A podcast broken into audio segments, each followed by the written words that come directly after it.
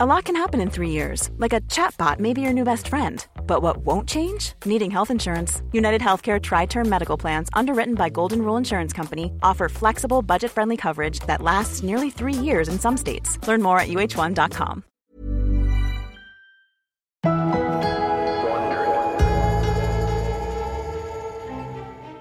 È l'estate del 2015 e Silvio Berlusconi, alto 1,67 m, percorre speditamente un corridoio buio della tavernetta della sua villa da 145 stanze. Indossa la sua tenuta da casa, blazer nero, dolce vita nero e una bronzatura incredibile. Sfoggia anche il suo solito sorriso. Sta facendo fare un giro al giornalista Alan Friedman. Ho raccolto circa 150 ore di interviste a Silvio Berlusconi, da cui ho ricavato un documentario di 90 minuti. Il documentario ha un titolo molto berlusconiano. Si chiama My Way. Friedman è andato alla villa di Berlusconi da metà anni Ottanta. Ricordo la prima volta che abbiamo pranzato nella sua villa. Al pranzo c'erano circa dieci di noi, molti dei quali giornalisti e il suo amministratore delegato. Al termine del pranzo dice: Ho un regalo speciale per tutti voi e distribuì delle scatole con dei nastri.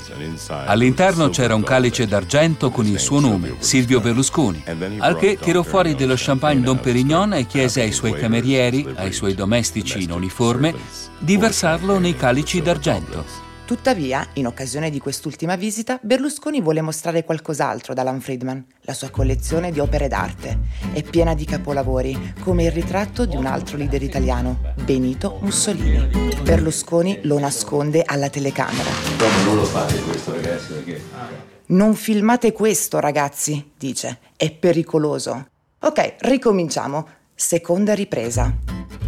La sua collezione è piena di capolavori, tra cui questo dipinto di Berlusconi baciato dal sole, braccia tese, come se si stesse godendo un applauso infinito. Rieccolo, ora nei panni di Superman. Mandano 300 quadri miei. Dice di avere 300 ritratti di sé, tutti inviati dai suoi sostenitori. Dice che un giorno allestirà una mostra Inoltre si vanta di avere una delle poche opere d'arte in cui non sia lui il soggetto principale. Metà del suo mantello al povero. E qui la casa... È una litografia di un cavaliere medievale che dona il proprio mantello a un mendicante ai suoi piedi. Si tratta di San Martino di Tours, che ha dato il nome alla reggia di Berlusconi. Proprio così, la sconfinata Villa San Martino, con le sue piscine, campi da tennis, fontane ed eli superfici, prende il nome, e qui sono serissima, dal santo patrono dei mendicanti. Ma Berlusconi non ha tempo per l'ironia, ha un giro da portare avanti. Conduce il gruppo in una piccola cappella, dopodiché accende l'interruttore. Questa è la chiesa. Oh. Un organo inizia a suonare. La musica è tetra, contemplativa, ma Berlusconi non riesce a stare fermo. Tocca e ridispone le foto sull'altare, così come le urne contenenti le ceneri dei genitori e della sorella defunta. Adesso mi sembra di, di stare ancora insieme a loro, di mio padre e di mia madre. E poi... E poi ancora arte. Questi esemplari li protegge con una grata di ferro chiusa con un lucchetto. Noi abbiamo una raccolta quadri del Cinquecento. Rembrandt, Tiziano, Raffaello. Alan Friedman era tutto un O e un A, mentre sorrideva e annuiva, ma è chiaro che fosse solo un modo per stare al gioco, come se avesse già sentito tutto ciò. Beh, come tanti uomini, leader mondiali e oligarchi potenti, Silvio Berlusconi è aperto alle lusinghe. Quando racconta le stesse barzellette e gli stessi aneddoti per la prima volta, fanno ridere. La seconda volta sorridi. La terza volta diventa ripetitivo. La quarta volta si vede qualcuno che alza gli occhi al cielo perché l'ha già sentita quattro o cinque volte. Così, sa, è un egocentrico. È affascinato dal parlare di sé più di qualsiasi altro argomento, come molti uomini di potere che ho conosciuto. E quali potrebbero essere quegli altri argomenti? Quelli di cui non gli piace parlare? Mm, potremmo iniziare da come ha ottenuto tutte quelle opere inestimabili, i mobili, la stessa villa. Quella storia inizia con un'orgia, seguita da un omicidio, seguito da una rapina. È grazie alla rapina se il futuro premier prese possesso di tutto ciò. Non è qualcosa di cui Berlusconi ama parlare. Spiacenti, amico, ora sei al governo, le chiacchiere della gente non dipendono più da te. E l'attenzione che attirerai su di te non sarà più tutto amore. Qui Wondery sono Nadia Tempest e questo è Bunga Bunga. In originale questa serie è narrata da Whitney Cummings. Prenderò il suo posto per narrare la versione italiana di questa storia. In the land of bonga bonga, the mayor's mansion's in the sky. Won't you be my bluesy if the hullabaloozy, you better be ready to fly.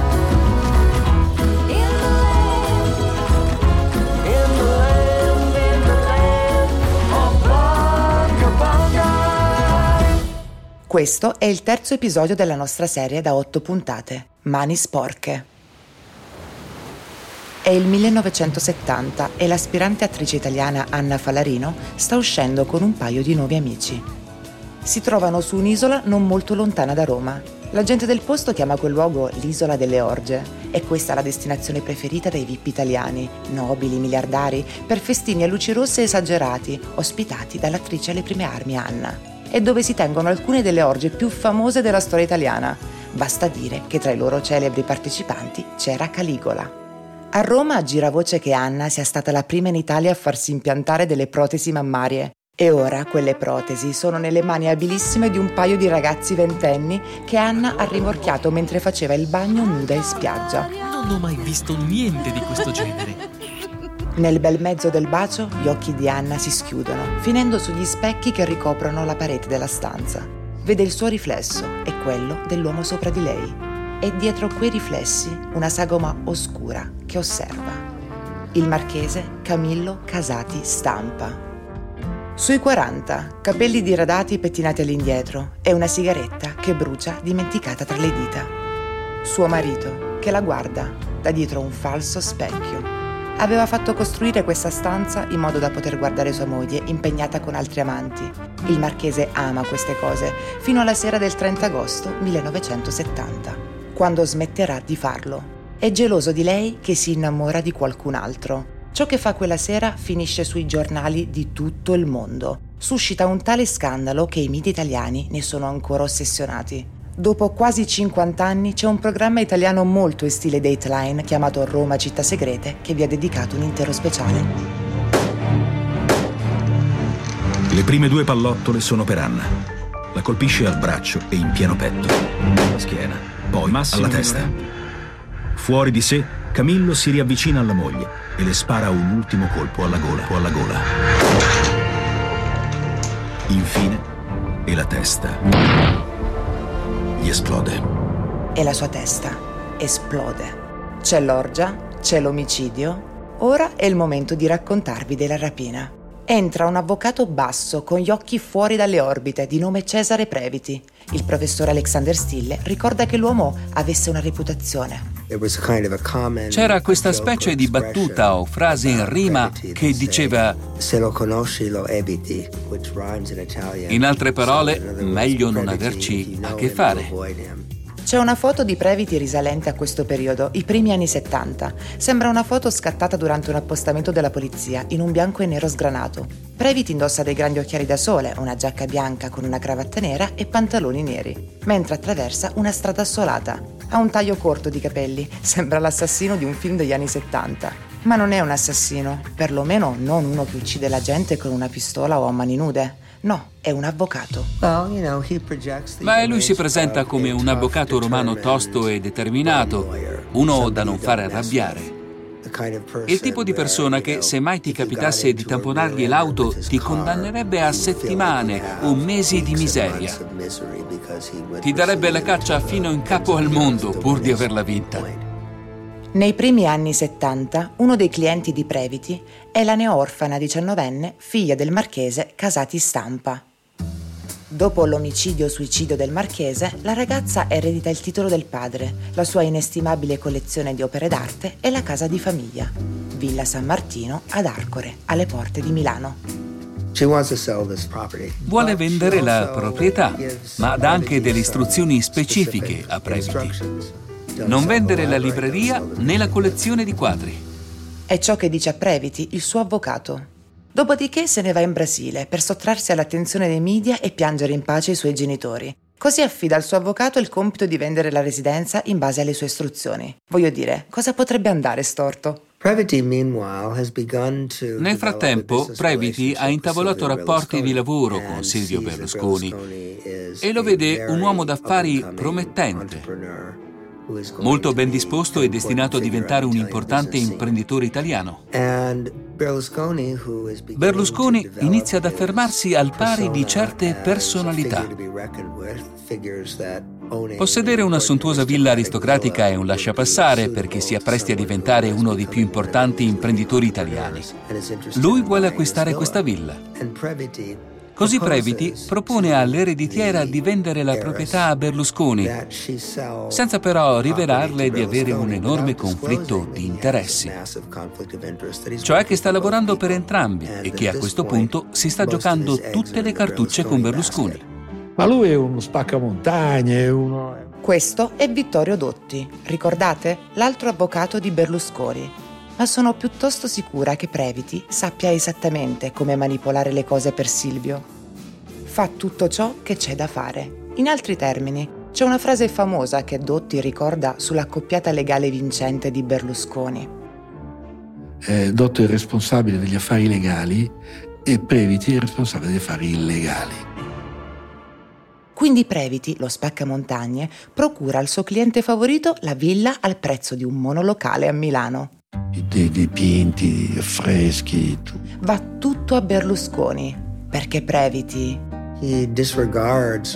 Ignora la sua richiesta di escludere dalla vendita la libreria e la collezione di quadri.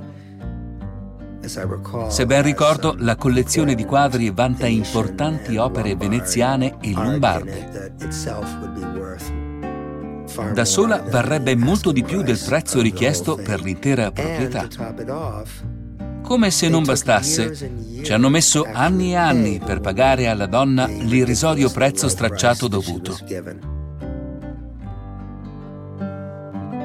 Difatti, la giovane ereditiera ha dovuto continuare a pagare le tasse sulla proprietà per i primi sei anni in cui Berlusconi ha vissuto lì. E questa la rapina di cui parlavamo prima. Anche se non è stata illegale, è stata vergognosa. La Villa d'Arcore diventa sinonimo di Berlusconi è la sua Casa Bianca personale, il simbolo pubblico del suo successo. La celebrità di Arcore deriva dal fatto che quella era la sede. Dotti spiega la fama della villa col fatto che questa rappresenti l'unione tra la vita privata e gli affari di Berlusconi. È qui che tiene le feste, ma anche i meeting. Non deve spostarsi perché non è tenuto a farlo. È la gente a venire da lui. È qui che ha riunito la famiglia e i soci per comunicare la sua scelta di candidarsi. Ed è lì che, dopo la vittoria delle elezioni, festeggia tutta la combriccola. Non che servisse fare una festa, erano già tutti lì. Anche perché, cosa vuole? Era una cena continua. Come vi ho detto, noi eravamo sempre, quasi sempre.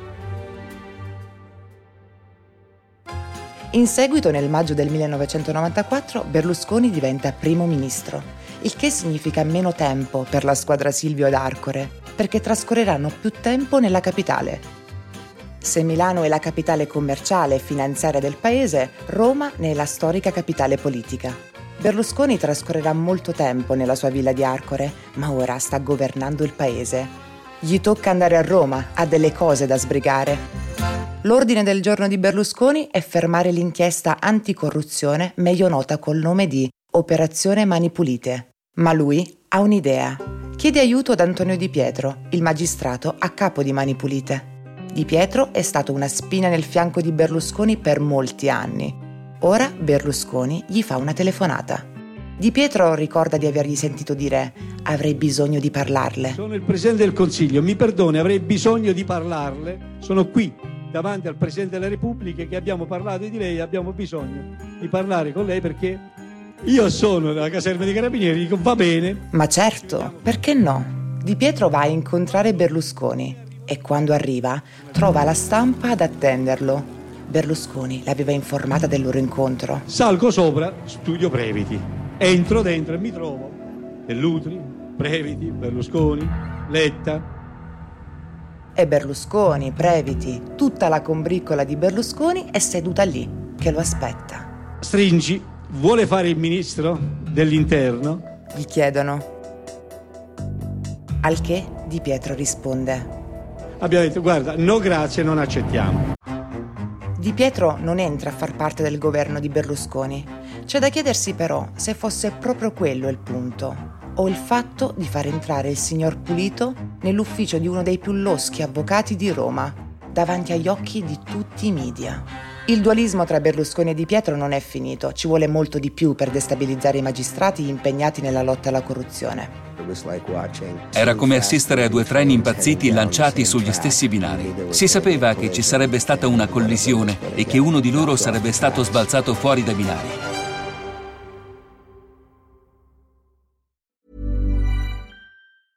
When you're ready to pop the question, the last thing you want to do is second guess the ring. At Bluenile.com, you can design a one of a kind ring with the ease and convenience of shopping online. Choose your diamond and setting. When you find the one, you'll get it delivered right to your door. Go to Bluenile.com and use promo code LISTEN to get $50 off your purchase of $500 or more. That's code LISTEN at Bluenile.com for $50 off your purchase. Bluenile.com code LISTEN. There's never been a faster or easier way to start your weight loss journey than with PlushCare. PlushCare accepts most insurance plans and gives you online access to board-certified physicians who can prescribe FDA-approved weight loss medications like Wigovi and Zepbound for those who qualify. Take charge of your health and speak with a board-certified physician about a weight loss plan that's right for you. Get started today at plushcare.com slash weight loss. That's plushcare.com slash weight loss. plushcare.com slash weight loss.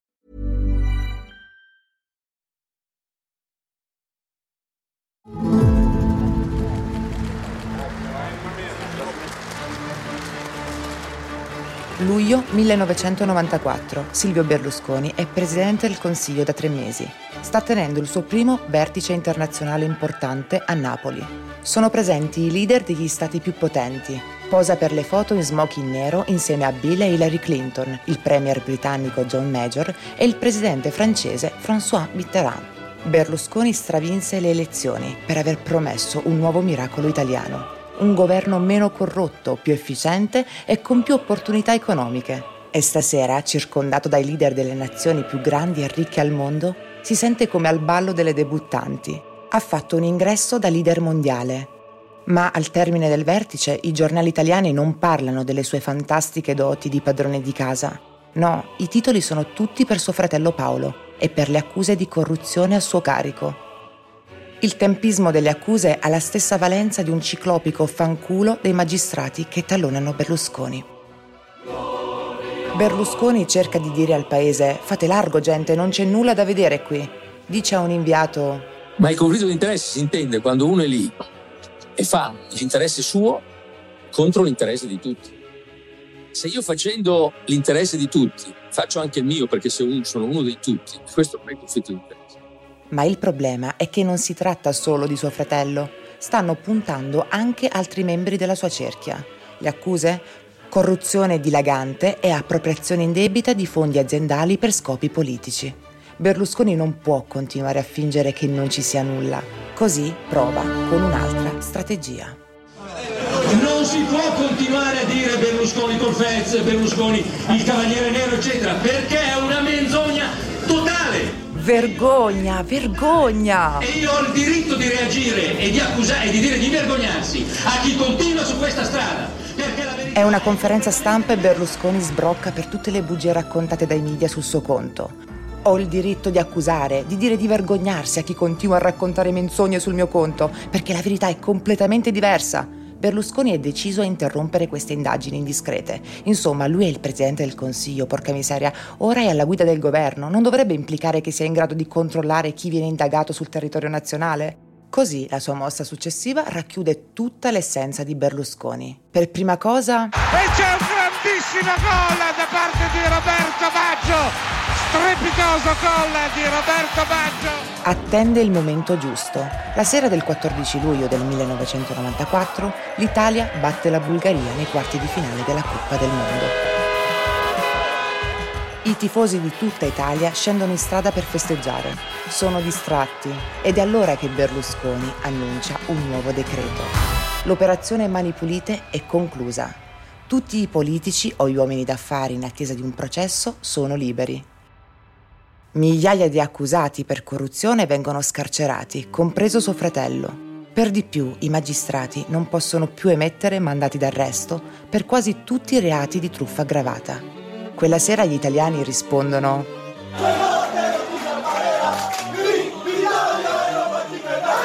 festeggiando la partita di calcio vinta. Il decreto venne simpaticamente soprannominato dai critici il decreto salva ladri. Bella mossa, eh? In perfetto stile berlusconiano. Magari in passato avrebbe potuto funzionare. Purtroppo però governare un paese e gestire un'azienda non sono la stessa cosa. Perché al termine dei festeggiamenti e dopo che il pubblico si accorge della sua mossa, l'indignazione è talmente forte che Berlusconi si vede costretto ad abrogare il decreto. Oltretutto, le cose sono destinate a peggiorare. Nel novembre del 1994 i pubblici ministeri di Milano annunciano che Berlusconi in persona dovrà presentarsi all'interrogatorio in merito alle accuse di corruzione.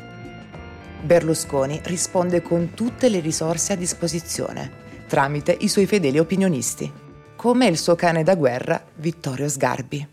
Lo vorrebbero vedere morto. Il progetto del Parlamento è massacrare Berlusconi, perché Berlusconi è ricco, perché Berlusconi ha tre reti, perché Berlusconi mangia gli altri, mangia i piccoli e mangia i grandi. In un'altra vivace apparizione, Sgarbi dice che i magistrati milanesi sono tutti assassini e che dovrebbero andare in chiesa a pregare per tutte le persone che hanno ucciso. Bomba sganciata ma tutto il potenziale offensivo di Berlusconi non se la passa benissimo. I candidati di Berlusconi perdono alle amministrative, tipo quando in America il presidente perde a metà mandato. Ora gli alleati di Berlusconi in Parlamento stanno iniziando a chiedersi se abbiano scommesso su quello sbagliato. Il grande imprenditore viene in prima persona a gestire la politica saltando in sé gestore beneficiario. Questo è il problema che ci dobbiamo porre, cari amici. Berlusconi è seduto tra i presenti, che ascolta quest'uomo. È furioso, con la testa tutta piegata da un lato. Starà pensando, mi chiamano corrotto, devo fare qualcosa, devo controbattere. E parte da Antonio Di Pietro, il signor Pulito.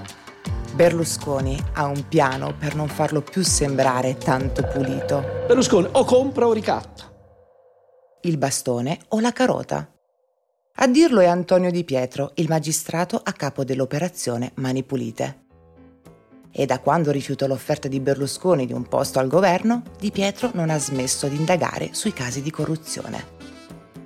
È un portento, la cosa funziona. Di Pietro è un vero eroe nazionale. La gente indossa magliette da calcio con su scritto Di Pietro. Di Pietro, Di Pietro, intonano canti su di lui alle partite di calcio, nello stadio in cui gioca la squadra di Berlusconi. Silvio non ci sta più. È in carica da sei mesi, quando comunica a Di Pietro qualcosa sul suo conto. Anni dopo, Di Pietro racconterà del fango che Berlusconi ha gettato su di lui. È capitato a me, io certamente se dovessi tornare indietro eh, farei delle scelte diverse. Ma quando le feci? Le feci in buona fede e feci quel che normalmente si fa, non è che non si fa. Il problema è questo: il suo amico lavorava per qualcuno su cui Di Pietro stava indagando. Di Pietro ammette che se fosse tornato indietro avrebbe agito diversamente, ma quando fece quelle cose le fece in buona fede. Si può dire che le accuse Di Pietro siano la cosa peggiore al mondo? No, ma non importa. A Berlusconi non serve mettere al fresco Di Pietro. Ma l'anomalia sta nel fatto in cui nel momento in cui ti devono fermare, non è che ci sta solo la bomba, ci sta anche la delegittimazione. Di Pietro che si toglie la toga per eh, rimettersi la... E la, la cosa funziona, la storia non viene mai fuori, ma Di Pietro si dimette comunque. In un momento di alta teatralità, Di Pietro si libera solennemente della toga di giudice sostituendola con lo smoking.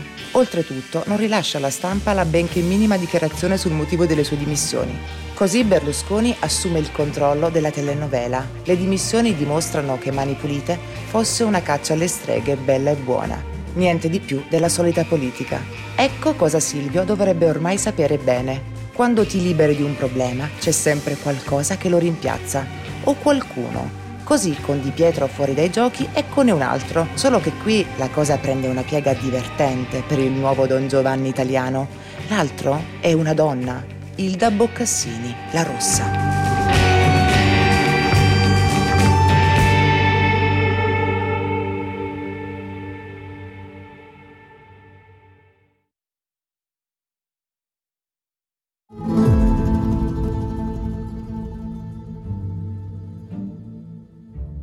Nel suo annuncio in fase di campagna elettorale, Silvio disse all'Italia che insieme avrebbero realizzato un sogno. Un nuovo miracolo italiano, insomma. E la gente gli ha creduto. Ma ora che è in carica da sei mesi, la gente pensa...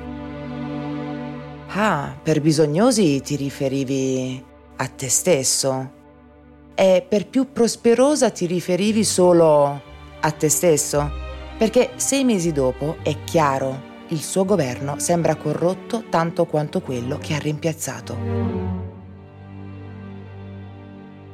Il problema è questo, non se ne accorgono solo i votanti, ma anche gli alleati di Berlusconi.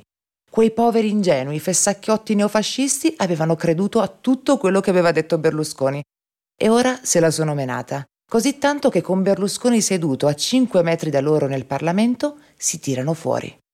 Il governo Berlusconi sta cadendo a pezzi, dopo appena sei mesi, il che lascia Berlusconi con le spalle al muro. La mia proposta di recarmi dal capo dello Stato per dare le dimissioni. Ma che cavolo, non ne ha imbroccata una! Quando presentò un'importante iniziativa per ridurre il debito pubblico dell'Italia, proprio come aveva promesso, i votanti vi si opposero. Poi protestarono quando provò a tirare i suoi amici fuori di galera. Il primo mandato di Silvio è durato appena sei mesi. La vittoria stracciante alle elezioni del 1994, cancellata già prima di Natale. Ora è tornato a spassarsela nella sua imponente villa, incazzato, mentre rimugina. Non posso vincere con questi qua. E ha ragione, è impossibile, perché quando viene annunciata la nuova direzione dell'operazione Mani Pulite, la PM si rivela un grattacapo ancora più grosso di chi ha rimpiazzato. Oh Silvio, caro mio, sarebbe stato meglio lasciarlo in pace. Perché hai presente Ilda la Rossa, la magistrata che ha sfidato la mafia? Quella che si trasferì in Sicilia per smontarla prendendola di petto, mentre gli altri magistrati battevano in ritirata? Te la ricordi, stupidone? Beh, Ilda Boccassini non ha bocca e non può nemmeno essere ricattata. Nell'estate del 1995 Ilda la Rossa trova una nuova linea offensiva contro Silvio e i suoi amici. Qualche decennio dopo, Vittorio Dotti, l'ex avvocato di Berlusconi, ne parla ancora contro voglia. Vabbè, questa è una domanda che preferirei non, non, a cui preferirei non dover rispondere. La cosa di cui non vuole parlare? Una negoziante di nome Stefania Ariosto. Era la mia fidanzata, questo è il punto. Oh mio Dio, eccoci qua, ci siamo. Ilda la Rossa si occupa di Stefania, perché in qualche modo 200 milioni di lire appartenenti all'impero economico di Berlusconi finiscono nelle tasche di Stefania. Dunque, adesso un periodo all'88-95 vissuto più o meno tra cene e ricevimenti, come si, si legge nel libro, tra gite in barca di qua e di là, e non avevo mai visto come viveva un berlusconiano e così ho cominciato a guardarmi con orrore intorno, dico ma io chi sono? Qui Stefania parla con un giornalista. Poi vi ricorderete, adesso a breve se no divento noiosa, ricorderete che eh, nel 90, fine 94 il governo cade perché Bossi lo fa cadere. Dopo però, quando si sgretola il governo Berlusconi, Dotti fa qualcosa di strano. Nel 95 l'avvocato Dotti decide di acquistare stranamente. Compra due cassettiere dal negozio di Stefania. Avrebbe potuto averle gratis, invece insiste per pagarle con un assegno gigantesco da parte della società di Berlusconi. Il che è strano. La versione di Dotti sulla vicenda è leggermente diversa. Dice di averle prestato i soldi per aiutarla a saldare alcuni debiti di gioco che aveva contratto. Il tutto completamente alla luce del sole, dice Dotti. Tutto registrato fino all'ultimo centesimo. Ma la Guardia di Finanza non è dello stesso avviso. E quando andarono a parlare con Stefania? Ho fatto una scelta libera di onestà profonda. Avete sentito? Ho fatto una scelta libera di onestà profonda. In altre parole, racconta tutto. Non solo dei soldi che le ha dato Dotti, ma di tutte le stronzate che ha visto durante tutto quel tempo con i berlusconiani delle tangenti a cui ha assistito, delle cene sfarzose nelle quali Previti distribuiva un mucchio di soldi ai giudici più importanti, del fatto che la moglie di Previti si lamentasse di dover far entrare tutta quella grana nelle sue costose borsette. In sostanza Previti si è comprato tutte le vittorie legali grazie alle bustarelle per conto di Berlusconi, per anni. Sembra tutto così sfrontato e assurdo perfino per la politica italiana. Le autorità non sono neanche sicure se credere o meno alle sue storie. È una donna è facilmente attaccabile, dunque se qualsiasi azione fa ella diventa o una donna poco per bene, oppure è, è fuori di testa, oppure è folle. Stefania è terrorizzata da quello che sta per succederle finché non incontra Hilda la Rossa.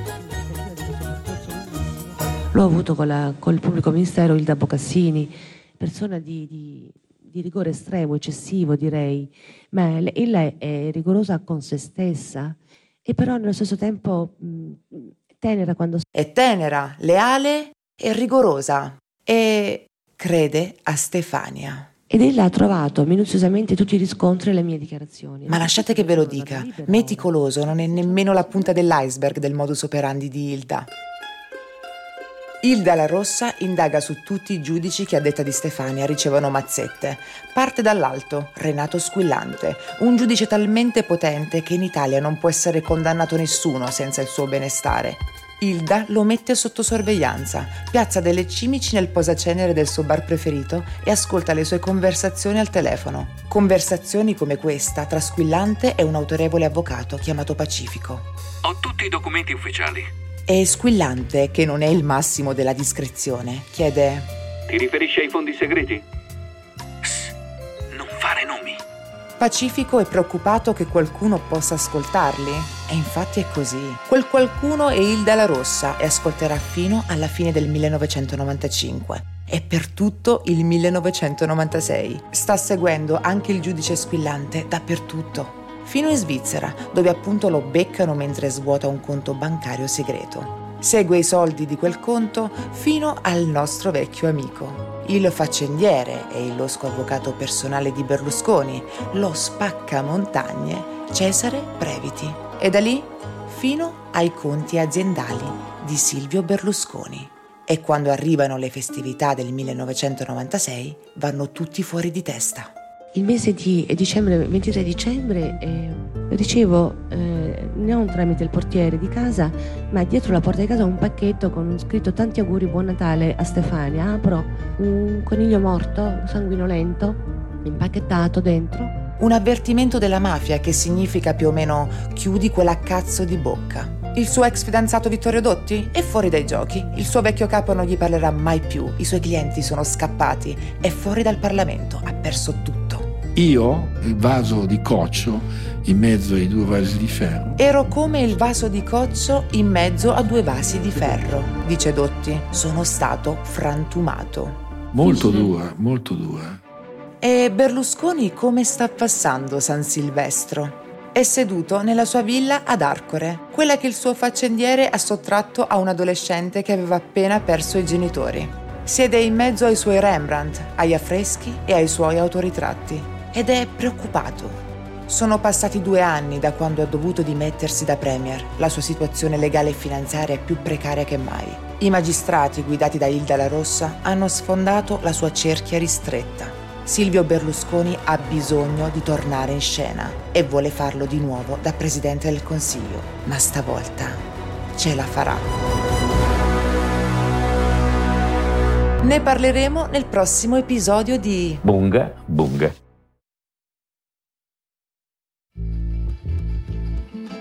Qui Wondery, questo è il terzo di otto episodi di Bunga Bunga. Se volete aiutarci a farci conoscere, votateci con 5 stelle.